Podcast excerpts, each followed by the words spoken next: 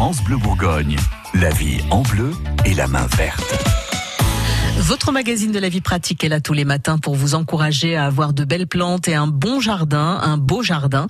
Gilles Sonnet, vous êtes notre fleuriste. Ce matin, vous nous présentez le Crocosmia. C'est quoi ? C'est une étrange, un étrange mot pour une très jolie fleur. Euh, une très jolie fleur que je voulais mettre un peu à l'honneur parce que pas assez utilisée, je trouve, dans, dans nos jardins. Euh, ça ressemblerait presque à un frésia, ouais. Mais plus fin au niveau de la fleur. Euh, là, on n'est pas sur des palettes de couleurs très immenses, on est sur du jaune et de l'oranger, un peu brun-marron. Euh, c'est à peu près les seules couleurs qui existent. Par contre, c'est, ça résiste à moins cinq degrés, donc on peut se permettre d'en mettre dans le jardin. Ça se ressème à peu près tout seul. Ça c'est pas mal, ça, ça, ça gagne un petit peu.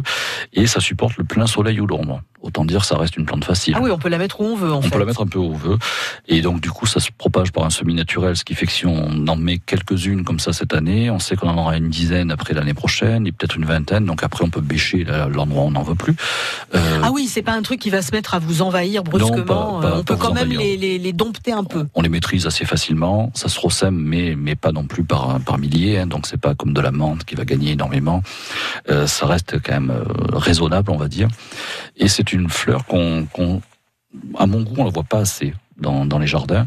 Euh, en fleurs coupées, très intéressante, parce que évidemment, on peut toujours récupérer les fleurs de son jardin pour en faire des bouquets. Ça, c'est quand même intéressant. On va la marier avec quoi, par exemple ? On va la marier avec euh, des pivoines à cette saison. Ça peut être joli.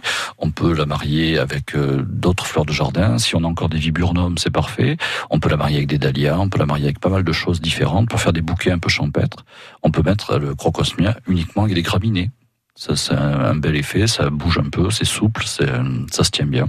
Mais alors cette plante, elle a l'air euh, épatante. Comment ça se fait qu'on la connaît aussi peu ? Ben, je sais pas, c'est une impression que j'ai, hein. j'ai, j'ai dans les jardins que je visite et les. Moi, les c'est clients... la première fois que j'entends ce nom-là. Hein. Ben voilà, les, les gens à qui j'en parle, quand on me propose ça en, en magasin, en plante, hein, donc nous on plante déjà les marais, euh, les gens se disent mais c'est du frésia, c'est quoi ? Et donc ça, ça leur pose un peu question. Et c'est dommage, c'est pas très très connu. Je trouve que ça, ça gagne à être connu. C'est pour ça que je voulais la mettre aujourd'hui à l'honneur.